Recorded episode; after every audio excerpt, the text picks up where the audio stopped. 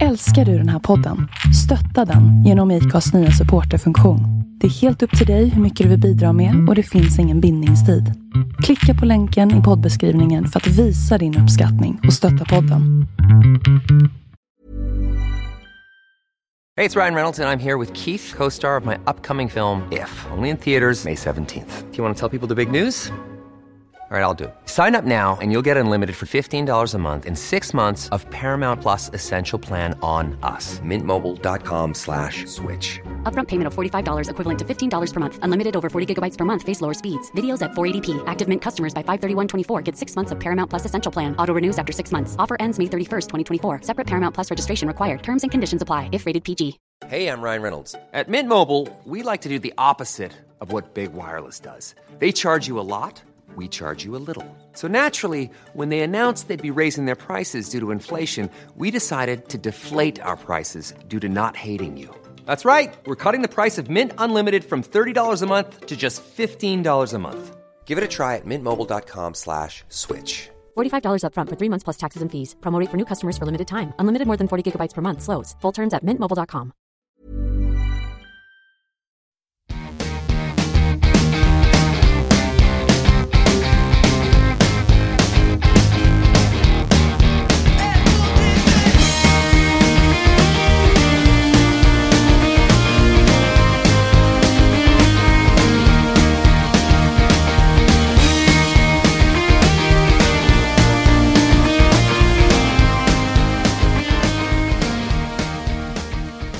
Östermalmteatern söker unga damer med fördelaktigt utseende för anställning här. Fördelaktigt utseende? Ja. Schysst. Jag, jag kan gilla tydligheten. Guvernör John A. Johnson i Minnesota. Han har insjuknat svårt på grund av att han har hållit två till tre långa tal varje dag under en valkampanj som pågår. Och så ser jag också en kort notis här om ett par i Köpenhamn som önskar bortadoptera sin tvååriga son mot mindre summa. Aj, i ont i hjärtat. Mörkt som fan. Mörkt, mycket mörker. Tänk har det gått två år. Starka band bör man ju ha. Ja. Jag har nog inte så mycket mer mörker än så i, i det här avsnittet. Nej, men det verkar ha varit ett ganska mörkt år. Tufft att vara president, tufft att vara småbarn och vad var det första?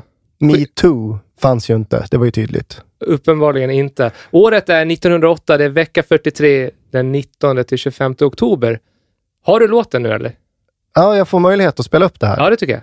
Jag vill bara gå tillbaka till, det är några, det är två avsnitt sen som jag... Jag får be om ursäkt. Äh, det är ingen fara. Nej, men vad var det för skit? Nej, men eh, det, det, var ju inga starka reaktioner, var det inte. Det var ju varken ris eller ros vi fick. Det är ingen som har hört av sig någonting om, det, om just den grejen. Nej. Nej, men nu... Det gick obemärkt förbi. Ja, det gjorde det. det, gjorde det. Men jag, jag tror att jag var hög på julmust fortfarande någonting. Alltså nu, jag tror att jag hittat mer rätt nu. Vad jag är ute efter är ju då att vi har ju en fin introlåt. Jag, det är ju ingen kritik mot dig som låtskrivare. Det är Typiskt en bra låt. småbarnspappa. Jag var väl hög på julmust. Men jag ändå en... Någon så, så, så sa du inte för sju år sedan. Nej, det gjorde jag inte. Jag har tänkt, snart tre år vi har kört. Kanske kul med en ny introlåt. Du har ingen text i din. Jag vill ju få in en text i låten som på något sätt signalerar direkt från start när man då börjar lyssna. Särskilt om man är ny lyssnare. Mm. Om man är en ny lyssnare så kan det vara bra att veta att det är tillbaka till dåtiden om man inte vet det. Det borde man ju veta när man har tryckt på play i och för sig. Jag håller med dig. Det ska, det ska vara tydligt. Ja, ska du säga vad du heter? Thomas Kullsager. Och jag heter David Skora Volpe. Det är också en tydlighetsgrej. Man Ja. säger vad man heter. Nej men alltså, så att jag jobbat lite mer med den låten och jag har bytt spår. Jag har kvar dig. Sen har jag adderat lite nu. Får vi lyssna då? Ja, Var får- det samma det jag säger? Kanske kan vara så? Vad var det så? ja, vi får se. Kanske är så. Och då vill jag ha nu, då vill jag ha kritik. Jag vill ha alltså dels texten, Mm. eh, om du tycker att det här blir bra, eh, säljer in oss. Och sen så då vad du tycker om musiken. För du var ju ganska kri- kritisk mot musiken förra gången. Kritisk? Jag var... Ja men skit tror jag du sa om jag ska citera dig. Nej. Här kommer den. Vi läser tidningar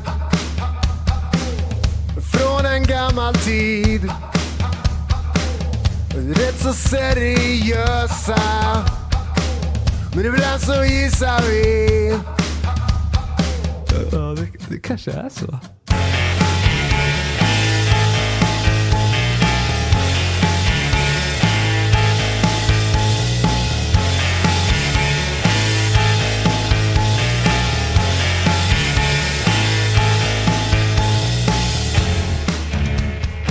Vad säger du? Det var mer Gessle den här gången. Kan ha varit inspirerad av det. Eh, Nej, nu men... tar jag fram storasågen här. Ja, okej. Nej, men så här. Det första gapandet, det var du som gapade där. Mm. Ta bort det.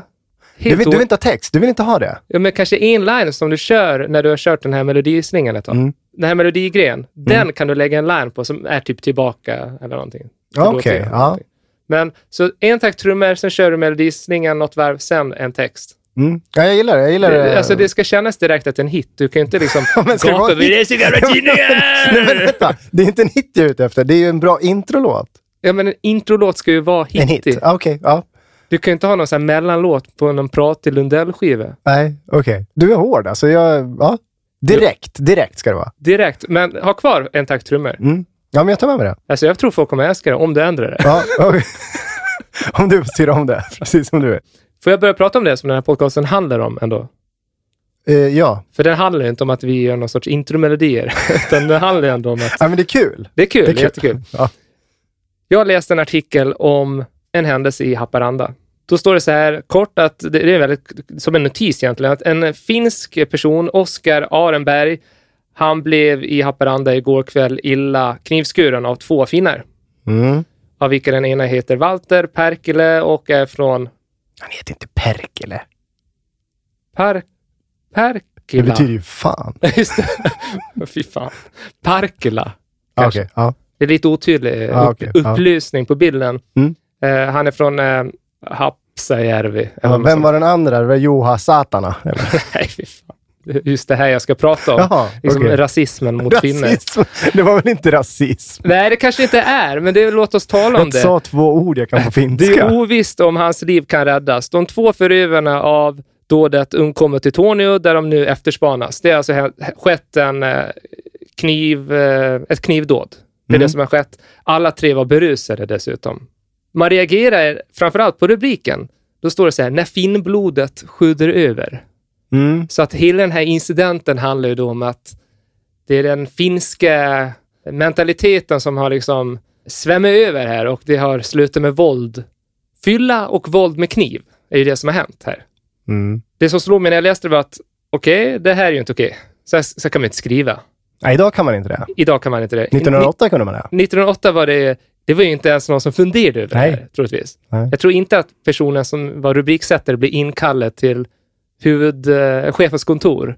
Mm. Det här är ju Dagens Nyheter. Hade någon gjort det här på DN idag, då hade det ju varit, det hade ju varit sparken och det hade varit Opinion Live. Mm, svårt att få jobb. Oerhört. Det är också intressant att 110 år senare så sitter vi här och klichébilden av finnar eh, är ju densamma. Eller hur? Om vi skämtar om... Fylla och kniv. Ja. Och då började jag fundera på, alltså hur allvarligt är det här? Jag har ju växt upp i ett sammanhang där det knappt fanns finnar. I Köping, du är ju från... Mycket finnar i Köping Precis, alltså. Eskilstuna. Kom Många, på 50... Nej, ja. Jo, men de kom ju... Började komma 50 och sen höll det där i sig ganska länge. Så jag hade ju många kompisar som hade finska föräldrar. ja, Som flyttade då på grund av att det var så jäkla svårt eh, med jobb och försörjning i Finland. ja och, så jag har ingen erfarenhet alls av det där. Jag minns när jag gick på högstadiet, det var väl två, tre personer ungefär av 120 som hade utländsk härkomst. Och det, de var ju adopterade, så de var ju uppvuxna på Gotland. Och sen har vi ju liksom eh, grannländer emellan så är det ju så att man skämtar med varandra. Mm. Det, det tror jag de flesta vill kunna göra också. Det är klart att finnar skämtar om svenskar och vi skämtar om norrmän och så här. Men det är väl inget fel på oss, tänker jag. Vad säger de då? Jag vet inte, men det finns nog mycket att skämta om när det gäller svenskar, skulle jag Ja. tro. Och det jag blev lite nyfiken på är, eftersom finnar så lång tid har varit en minoritet i Sverige, Mm. finns det en dimension av rasism i det här? Svar ja. Ja, och det gör det ju. Alltså jag var inne och läste om, eh, jag hittade många sidor liksom, eh, där finnar har berättat. Jag kan börja med Sveriges Radio, det var en artikel. Och eh, då går de tillbaka till rasforskningen som var i början på 1900-talet. ja. Och, och de konstaterar att mycket av de fördomarna som finns mot finnar har sin grund i den här rasforskningen.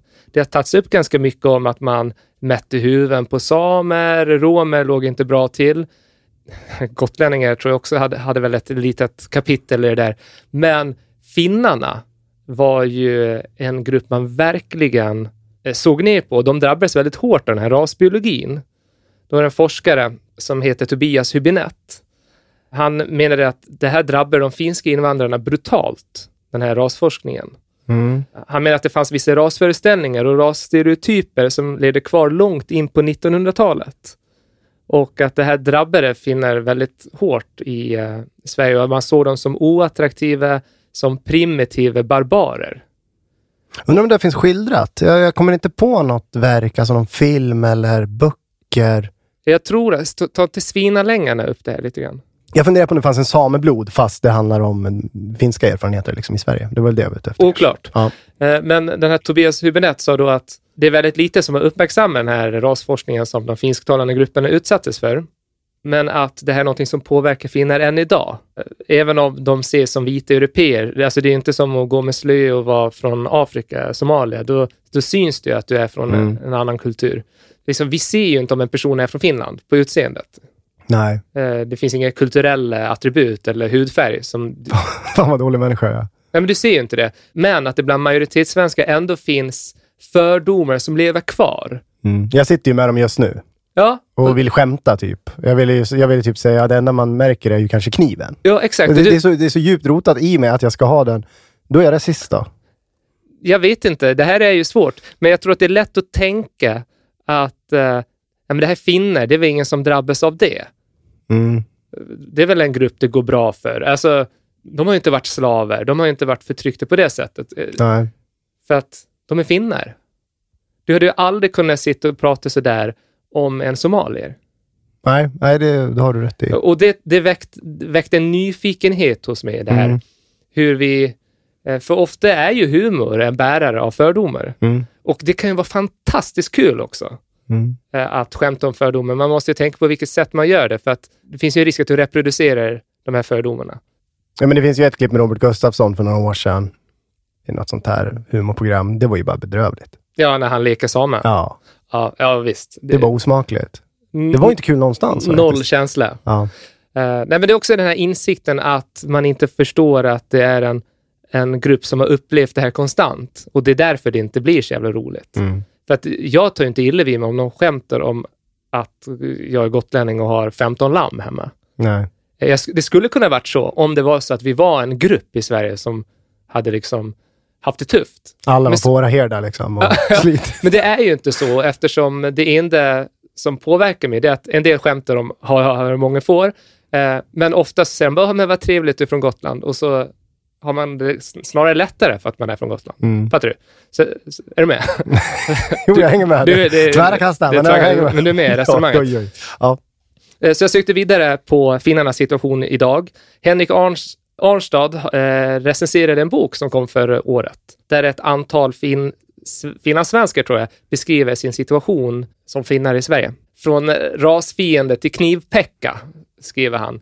Och, Ja, men eh, det, det, va?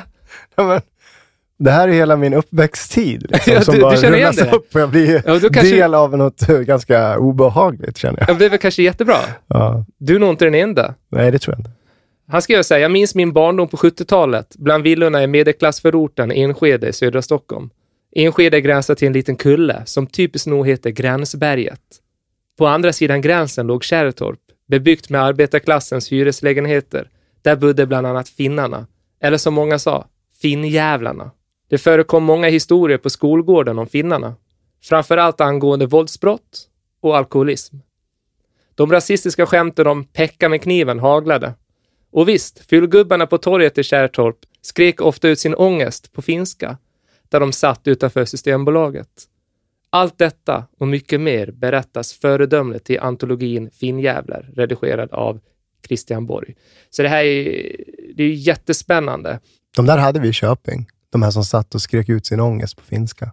Och, och jag tycker det är fascinerande, han tar upp det här om nationalismen på 1800-talet, eh, rasbiologin, när man började mäta skaller och eh, liksom dela in människor i folktyper. Att det här liksom satte ju spår i hur man såg. För finnar, de var ju inte germaner, de var asiatiska mongoler. Och de eh, var ett hot mot det svenska. Man skulle inte blanda sig med finnar, det var viktigt. Man får inte blanda upp raserna, vet du. Nej. Och när då Statens institut för rasbiologi etablerades 1922 så blev det ju liksom ja, staten låg ju bakom det här synsättet. Det var inte bara så att folk i Köping satt hemma och tyckte det Nej, här, nej, utan nej. Det, Det, det var, var, fanns ju förankrat. ja, det var liksom en statsrasism om man så vill helt Mm. enkelt. Sen tar de upp det att det, det blev ju också naturligt då, Sverige behövde arbetskraft. Så det kommer en, finnar har alltid funnits i Sverige, men det kom ännu fler finner.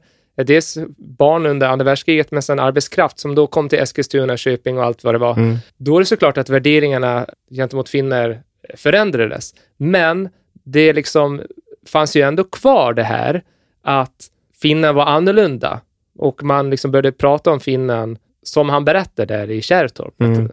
Alkohol, våld och man började dra de här Pekka-skämten och så vidare. Och sen i slutet av eh, recensionen om den här boken så eh, skriver Henrik Arnstad någonting som är ganska intressant, eh, men också självklart. Han skriver så här, istället utsätts ständigt nya invandrargruppen för rasismens hat. Det är inte finnar längre som är ett problem.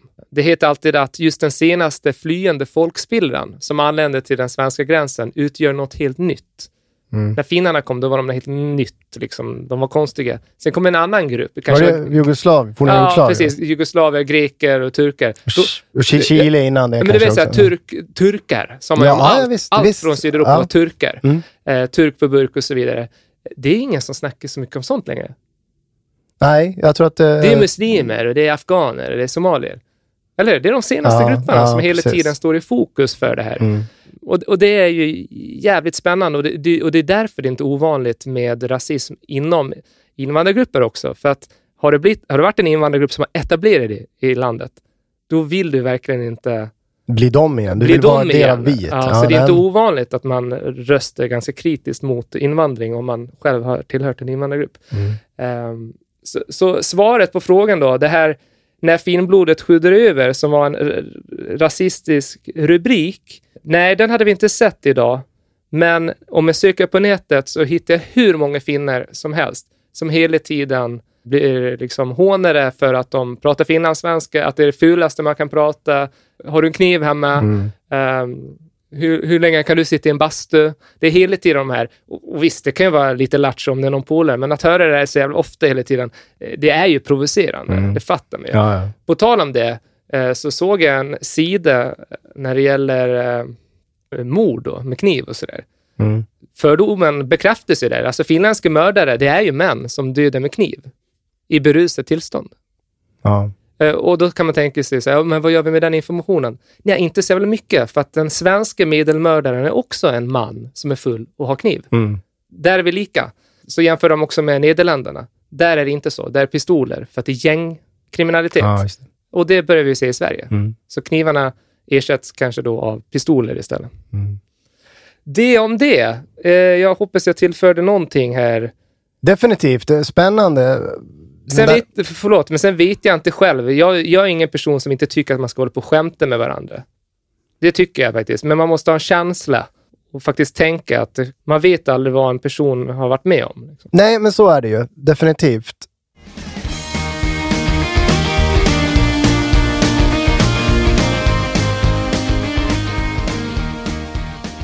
Det är ju 110 år sedan det här. Vi har båda läst DN.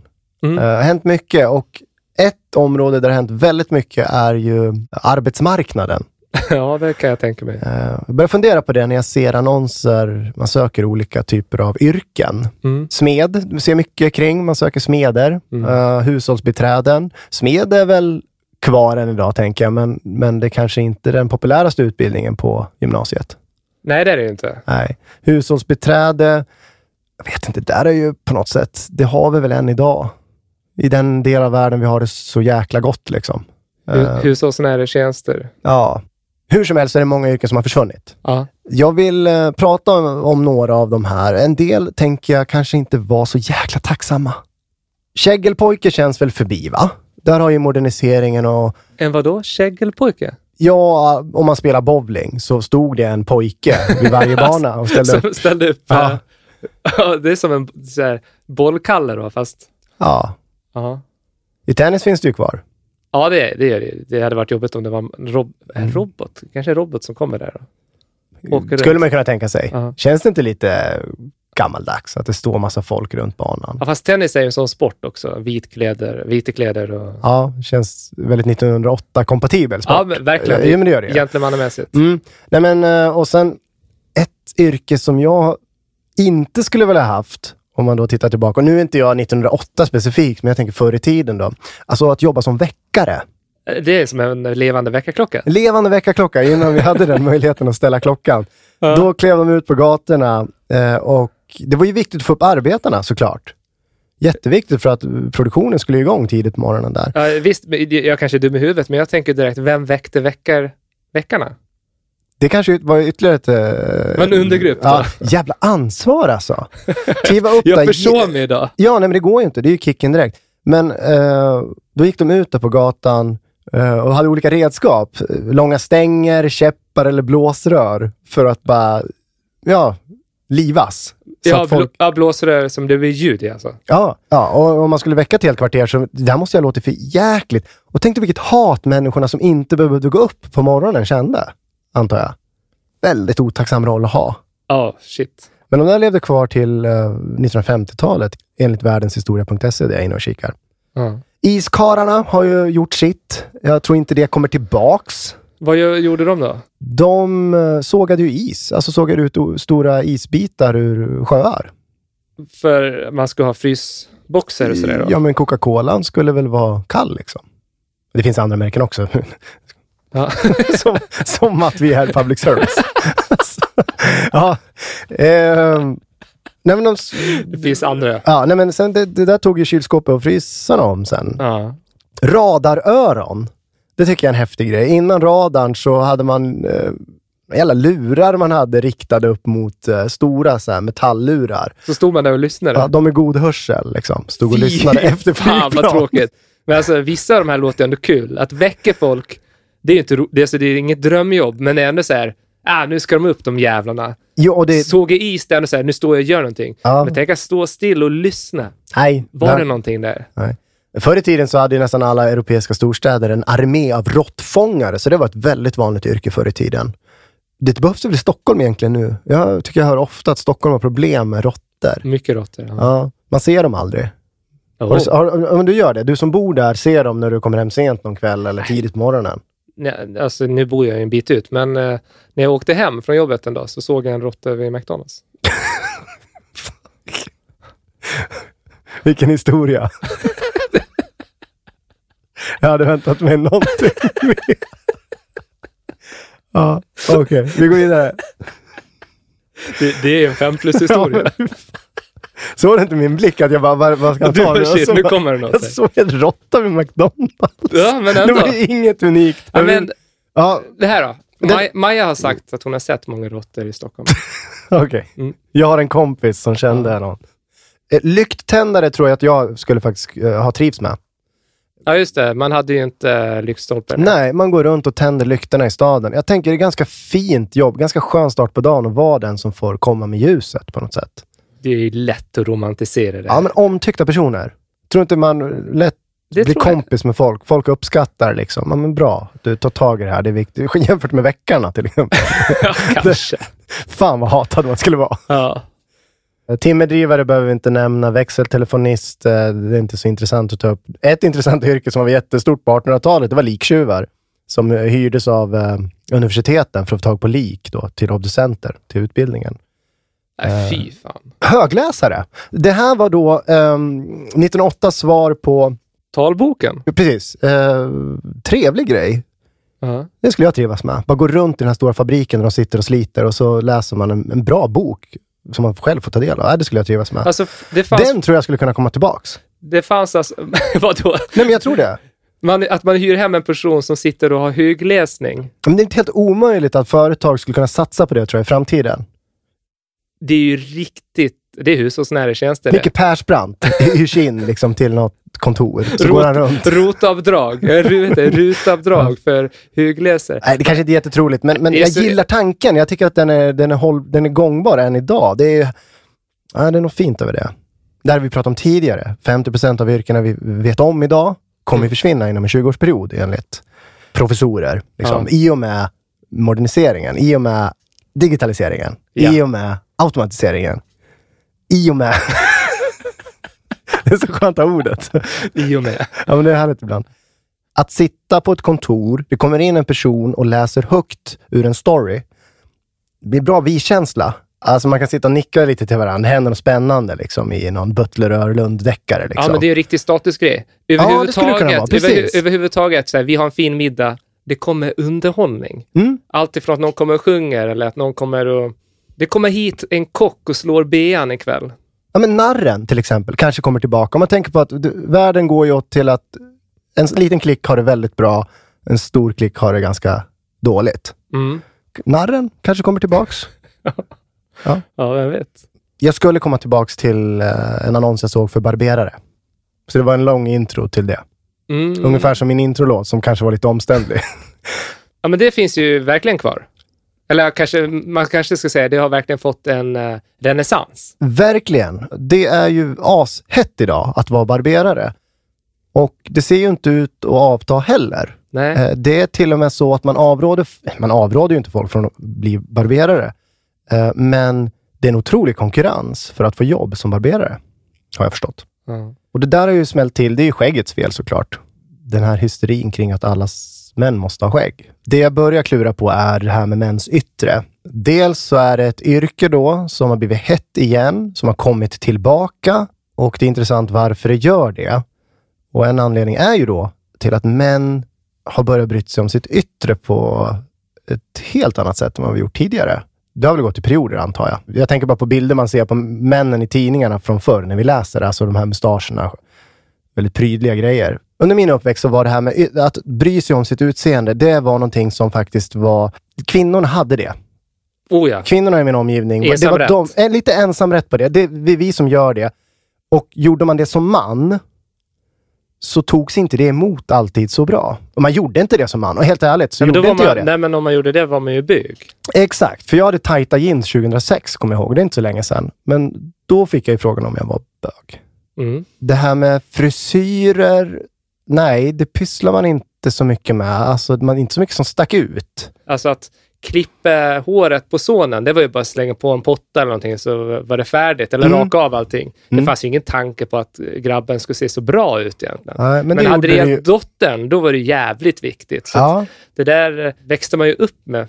På, vi kanske lever i någon tidsövergång där egentligen. mm. Att, ja, det var liksom något som popstjärnor, rockstjärnor gjorde. mm, Men inte gemene man i Köping i alla fall. Jag pratade inte med mina kompisar om min frisyr. Man klippte sig och så kanske någon mobbade en lite, eller retade en lite för att det var fult, eller så fick man en så här, ja, schysst. Sen var det inte mycket mer, mer om det, medan mina eh, tjejkompisarna pratade om hur de såg ut. var det något som hände där kring David Beckham-åren? Ja, jag vill ta upp en grej som jag tycker var jättefascinerande. 2003 så började män i min omgivning sminka sig. Gjorde män i din omgivning det?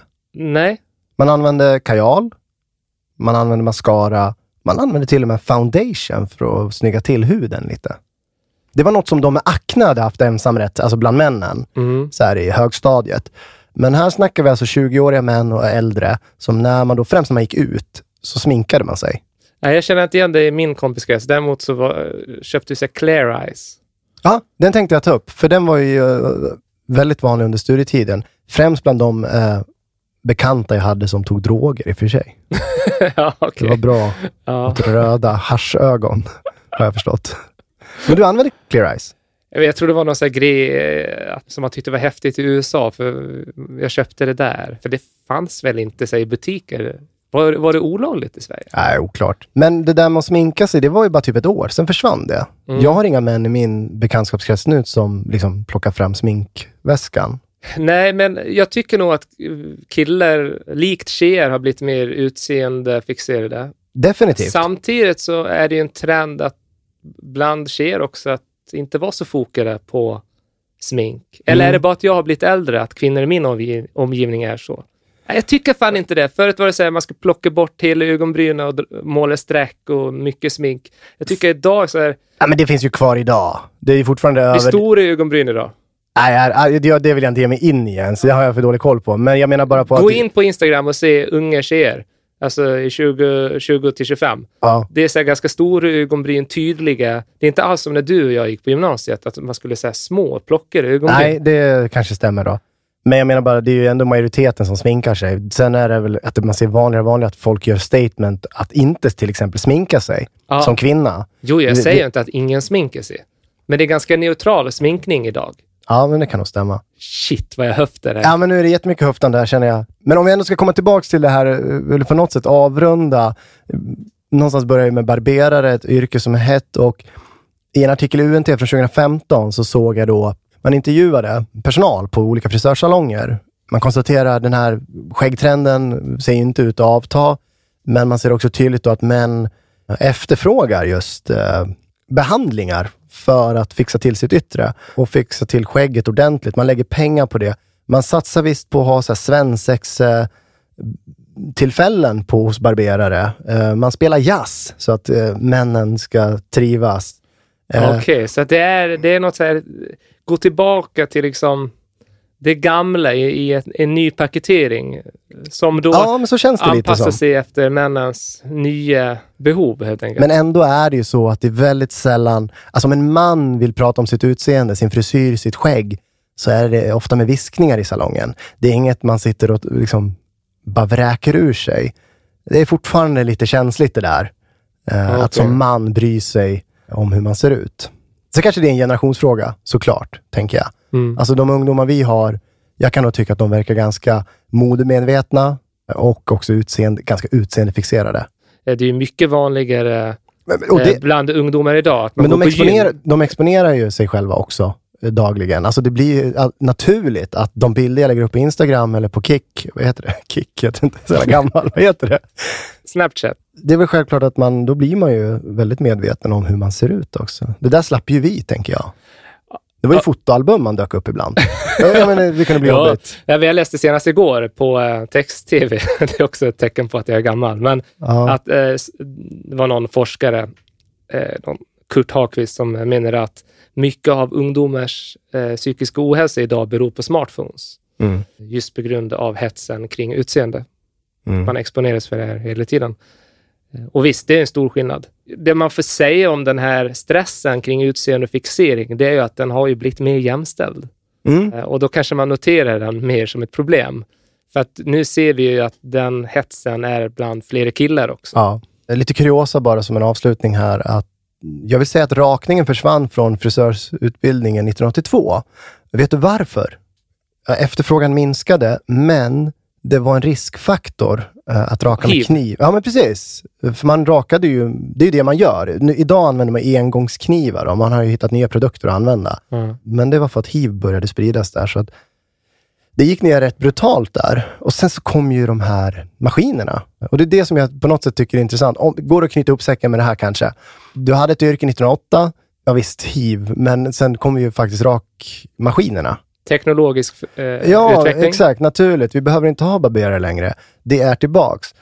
Och om man då ska blicka framåt, är det sådana typer av yrken vi kanske kommer efterfråga här framöver i och med automatiseringen, i och med att yrken försvinner. Vad kommer vi vilja ha i framtiden tror du? Är det inte det här mötet, personliga mötet? Någon som tar hand om oss kanske? Hänger för lite med människor, träffar för lite människor. Stirr- Sitter bara stirrar ner i i, eh, våra iPhone. Liksom. Ja, men verkligen. Det, det är... eh, Jag går ju till frisören av två anledningar. Fixa håret, men det bästa är ju när de tvättar håret innan. Jag säger inte att det är sexuellt. Men, att, du ens vill, att du ens lägger in det. nej, men delar du inte den? Att det är så jäkla nice att bli, när de bara massar hårbotten med lite Jag har, inte, balsam. jag har inte varit vid en frisör på två år. Nej. Tre kanske, Eh. fyra. Men jag känner igen den. Den är skön. Mm. Vem vet? Väckare. Högläsare. Kanske kommer tillbaks. Vi får se.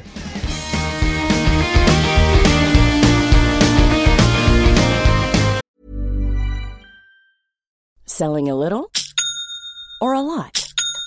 Shopify helps you do your thing however you cha-ching. Shopify is the global commerce platform that helps you sell at every stage of your business. From the launch your online shop stage to the first real life store stage, all the way to the did we just hit a million orders stage. Shopify is there to help you grow. Shopify helps you turn browsers into buyers with the internet's best converting checkout. 36% better on average compared to other leading commerce platforms because businesses that grow grow with Shopify. Get a $1 per month trial period at shopify.com/work. shopify.com/work. Hiring for your small business? If you're not looking for professionals on LinkedIn, you're looking in the wrong place. That's like looking for your car keys in a fish tank.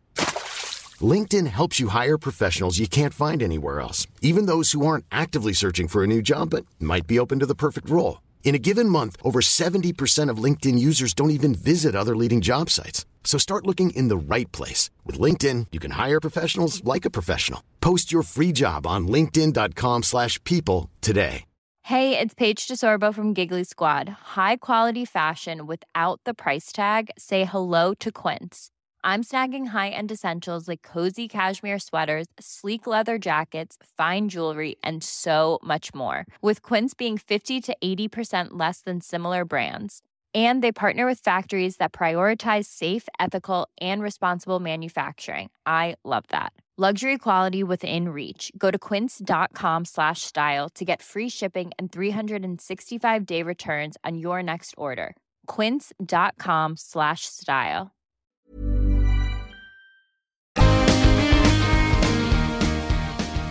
Ja, du lyssnar som sagt på Tillbaka till dåtiden med mig, Thomas Kullshage. Och David Skora Volpe, tillbaka till datiden gmail.com. Ja, där har ni vår mailadress. Jo, jag tänker så här, vi människor, David, vi har ju alltid tyckt om att tävla, eller hur? Mm. Det finns ju många exempel på det. Vi har ju till exempel de olympiska spelen. OS. Ja, det var det 1908 här förresten. Ah, ja, det var det året, ja. Vad, vad, vad var det? Det var i London, skulle ha varit i Rom, men vulkanen Vesuvius hade ett utbrott, så man fick eh, flytta det till eh, London. Jaha, Sverige hade ett jätteframgångsrikt OS. kul. Man kom tre i medaljligan. Oj, Det var bara Storbritannien och Tyskland som var bättre än oss. jag tror du skulle säga det var bara Storbritannien och Tyskland som var med. Nej, det var många länder med, men vi slog Norge.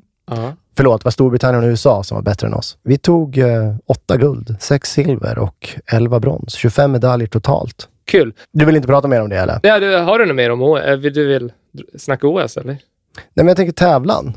Ja, men tävlan. Det, Ja. det, exakt det. Vi har ett behov av att tävla på olika sätt. Vad är det? Det är biologiskt. va? Det går tillbaka till någon slags överlevnadsgrej. Ja, men troligtvis. Vara starkast, klara av... Beho Ja. behovet av adrenalin Ja, och precis. adrenalinkickar. Och Mm. Uppenbarligen är det någonting vi alltid har gjort och som vi gör fortfarande. Och det finns ju många... Alltså man kan ju tävla om allt.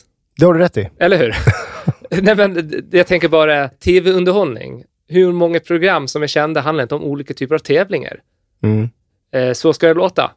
Man tävlar två lag musik. Grymt adrenal adrenalinpåslag där. Inte mycket adrenalin, men ändå en tävling. Ja. Eh, vem vet mest? Adrenalin. Mm. På Va? Vem vet mest? Adrenalin? Nej. Vem vet mest? Tävling. Ja. Eh, Melodifestivalen. Tävling. Ja, men sällskapsspel, tävling. Kortspel, tävling.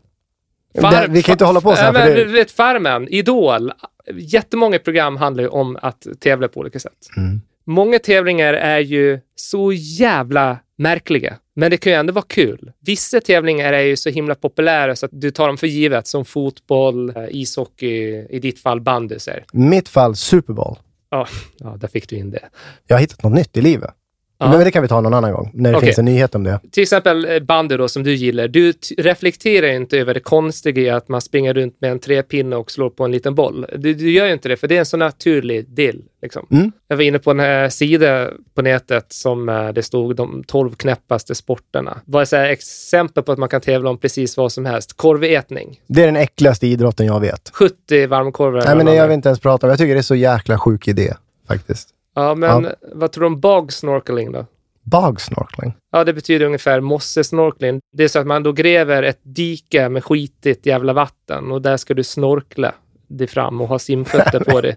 Du, du ska göra riktiga simtag med armarna utan att paddla med fötterna. Det här finns ju världsmästerskap i det. I Irland och Australien. Fast allt är ju märkligt om man väl tar på de glasögonen. Det är klart jag kan göra det ibland när jag sitter hemma och är helt inne i en fotbollsmatch. Jag kan ju få den här känslan av det här är totalt meningslöst egentligen. Ja, men de Hur- som är ointresserade av, de får väl den de känslan? har ju då? den känslan. Ja. Är det här på riktigt? De springer och jagar en boll. Det finns ju viktigare saker Och det, i livet. blir, och det blir bara tre mål eller två mål. Ja, Ibland blir inget mål. Helt värdelöst. Ja. Och det får man ju ha res respekt för. Tävling i magplask tycker jag verkar helt värdelöst. Mm. Eh, Kärringkonk, det kan man ju tycka vad man vill om. Det är ju en... Eh, Den lever kvar alltså? Eh, jag vet inte hur stor den är, men eh, om man vill satsa på VM så ska man åka till Sonkajärvi i Finland. Och det är helt enkelt så att en man då har en kvinna på ryggen, va? eller? Man konkar en kärring. Jag hittade in en riktigt märklig sak till. Om du ska gissa, vilket land har de den konstigaste tävlingen? Kina. Ja, nästan. Ja, då är det Nordkorea. Nej, Mongoliet. Japan. Ja, men har inte Japan, är det inte tv-program för Japan som är så jävla... Jo, jo, jo. Ja, de är ju helt galna till såna tv-show. Ja, TV. och, det, och man skrattar ju väldigt mycket. Jag tror att må, många så här, eh, lekar i Japan handlar mycket om att man ska skratta. I Asien överhuvudtaget kanske. Jag vet att Martin skickade ett klipp från Thailand där de hade satt på hjälmar på små barn och de skulle hoppa i någon sorts påse. Det var säckhoppning i princip. Och det var ju jätteunderhållande. Faktiskt. Den här tävlingen heter Botaoshi. Då har man två lag, man har varsin pinne som är ett antal meter. Varje lag har 150 deltagare. Och du går ut på att försvara den här pinnen. Det du ska göra på motståndarlaget är att få deras pinne som går upp i luften att liksom inte stå rakt upp, utan du ska flytta den ett antal grader. Jag tror det var 30 grader ska den flytta sig. Så att det, kommer ju vara alltså 100 personer som ligger i en hög. Liksom. Ja, några ja. som står och försvarar, några som anfaller. De försöker klättra upp på de andra. Ja, och välter den. Liksom. Jag har en bild här, du kan se. ja, men den är ju livsfarlig. Ja, det är klart den är farlig. Eh, Men de har ju någon sorts hjälmar i alla fall. En sista, schackboxning. Det är att man eh, spelar schack, men eh, typ varannan omgång så ställer man sig i en boxningsring och eh, slår. Alltså boxas helt enkelt. Sen Okej. sätter man sig och lirar schack igen. Ah, du kan ju tävla i vad fan som helst. Och det gläder mig då att det här är ju inget nytt i vårt moderna samhälle när vi söker efter nya kickar och försöker hitta nya märkliga tävlingar, utan 1908 i Sverige, i Stocksund, så använde Svenska Motorklubben den här nya fantastiska uppfinningen bilen till någonting väldigt speciellt. Ja, alltså en bil är väl kul att kanske tävla i, eller hur? Det är en populär sport. Hur gör man? jag. Hur tävlar vi med bil? Man åker fort, man åker långt. Exakt. Nej, den här tävlingen gick ut på att man skulle backa upp för en backa i skogen. Det här är första gången den här tävlingen hålls i Sverige. Det är en nyhet i Dagens Nyheter. Backan var- är i skogen, 500 meter. Den är ganska brant. Du ska backa upp för den så snabbt som möjligt. Varför? Varför kör de inte en tävling? Alltså rakt fram? De vill tänka nytt. tänker jag. Okej, ja, det var 11 som tävlade. 14 var anmälda, men det var tre som inte kom. De som inte kom, det var grosshandlare E. Lagergren, det var grosshandlare H. Gustafsson och det var direktör C. Lövander som inte dök upp. Så du hör ju vilken typ av människor det är som hade bilar. Alltså det var väldigt få som hade bilar 1908. Det var ju dyra saker, riktigt dyra saker. Får jag bara säga, det är ingen som skiljer det här du säger nu, du radar upp massa konstigheter för oss. Det är ingen som skiljer de som håller på med det, utövarna. Deras kärlek till sporten är förmodligen lika liksom, genuin eh, som för någon som älskar fotboll, sitta och kolla på fotboll. Så att går du in och kritiserar och tycker det är konstigt så skulle du ju få höra det. Oh ja. du, blir ju, du blir ju irriterad när jag driver om bandy såklart. Ja, men precis. det är det största som finns Ja. efter Super Bowl nu då. Men det jag tänker också att det här var ju naturligtvis en lyxsport eller lyxtävling. Mm. Väldigt få hade råd med bil. De här bilmärkena, alltså Oldsmobile, Motorblock och de här, när jag går in och söker på dem, man ser ju att det var lyxprodukter.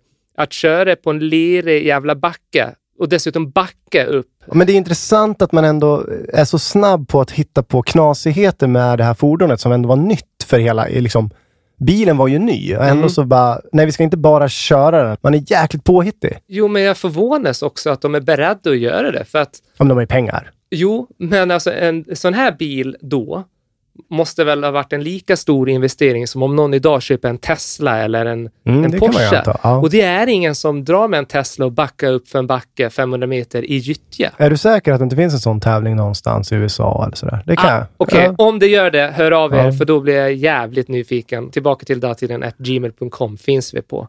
Har du något mer eller? Kan vi köra en sista grej? Absolut. För jag läser om en föreläsning man kan gå på här 1908. Mm. Och då är det en filkand, Wolfram heter han. Han ska föreläsa om världshandeln under forntiden. och det saknar en tydlighet då kring, för jag tycker forntiden, det, är ju jätte, det kan ju vara väldigt mycket tänker jag. Han skulle behöva specificera det. Eller är det så att begreppet 1908 kanske hade en annan betydelse än idag? Forntiden startade för 4,6 miljarder år sedan med jordens skapelse, tänker jag. Eh, och just då kan det inte ha varit mycket världshandel, så den kan man ju liksom radera.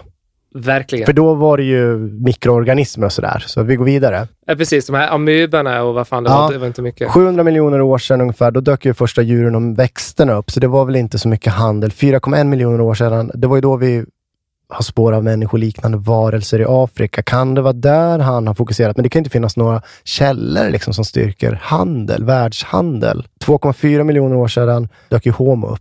Föregång. Homo? Ja, men alltså föregångaren till Homo sapiens. Mm. Det kan inte ha varit världshandel. Vad menar han här då? Han hade ett föredrag om det här. När du pratar med dina elever, vad pratar du om då? Vi pratade om jägare och samlare fram... Med jä- jägare och samlare? Det är inte så att man Nej, alltså, det fanns ju inget större behov av handel då. Nej, men man kanske bytte och tradade någon kossa med någon. Liksom, Nej, nej, knappt. För att eh, du hade ju knappt börjat med ja, men det var någon som hade en bra kniv kanske då. Ja, Ja, men Alltså- det är ju inte en världshandel, tänker jag. handel förutsätter ju i princip att du bor fast. När blev man det då? Ja, när man blir jordbrukare, ungefär 10-12 tusen år sedan. Ja, men om man var Och- jordbrukare och så forntiden- var, har det ju inte så att du hade en handel med ett annat land. Det kan du ha. Alltså många jordbrukare, vikingar till exempel, hade ju handel. Okej, men men det är ju långt senare. Det är 800. Ja, det är ju medeltid. Forntid för 110 år sedan, det måste ju ha varit något helt annat. Jag vet inte vad han menar med forntid, för oftast brukar man ju dra gränsen, alltså att forntiden slutar när vi börjar producera skriftliga källor. Och det då- är 3000 före Kristus? Jajamensan. Är det det? Där någonstans. Och sumererna med kirskrift och sådär. Ja. Och det är då människan, de här flodkulturerna uppstår, det är de tidiga antika samhällena. Så, Så- antiken och- börjar ju där någonstans. Ja, och då kan vi då hitta kvitton eller något från någon som har köpt något eller bytt något. Ja, Eller... kvitton och sen lagar. Ja, just det. Okej, men då är det ju det Wolfram eh, pratar om förmodligen här, 1908. Ja, precis. Det- Han kan ha ett svepande begrepp vad forntid är kanske då. Ja, men jag är nöjd med det, då har vi rätt ut det. Ja, du har gått och grubblat över världshandeln på forntiden. Här. Jag tyckte det var roligt att den hette det, eftersom det var väldigt oklart. Man kan väl säga att den var ju ganska begränsad, världshandeln. Det kan vi nog slå fast, de, definitivt. Men jag tycker att han kan smalna av, han kan precisera eh, sin föreläsning. Det är väl det jag vill ge han så här retroaktivt. Okej. Ja. Hörni, vi tackar för oss och vi hörs igen om två veckor. Då blir det kanske lite 70-tal eller något sånt där. Jag minns inte. Vi pratar 1972 tror jag till och med. Kul. Ha det bra. Samma. Hej då! Hej då!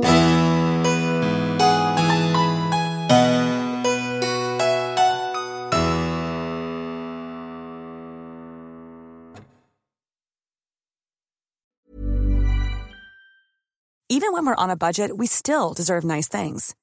Quince is a place to scoop up stunning high-end goods for 50 to 80% less than similar brands. They have buttery soft cashmere sweaters starting at $50, luxurious Italian leather bags, and so much more.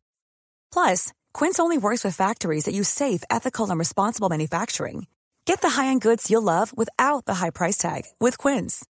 Go to quince.com slash style for free shipping and 365-day returns. Even when we're on a budget, we still deserve nice things. Quince is a place to scoop up stunning high-end goods for 50 to 80% less than similar brands. They have buttery soft cashmere sweaters starting at $50, luxurious Italian leather bags, and so much more. Plus, Quince only works with factories that use safe, ethical, and responsible manufacturing. Get the high-end goods you'll love without the high price tag with Quince. Go to quince.com slash style for free shipping and 365-day returns.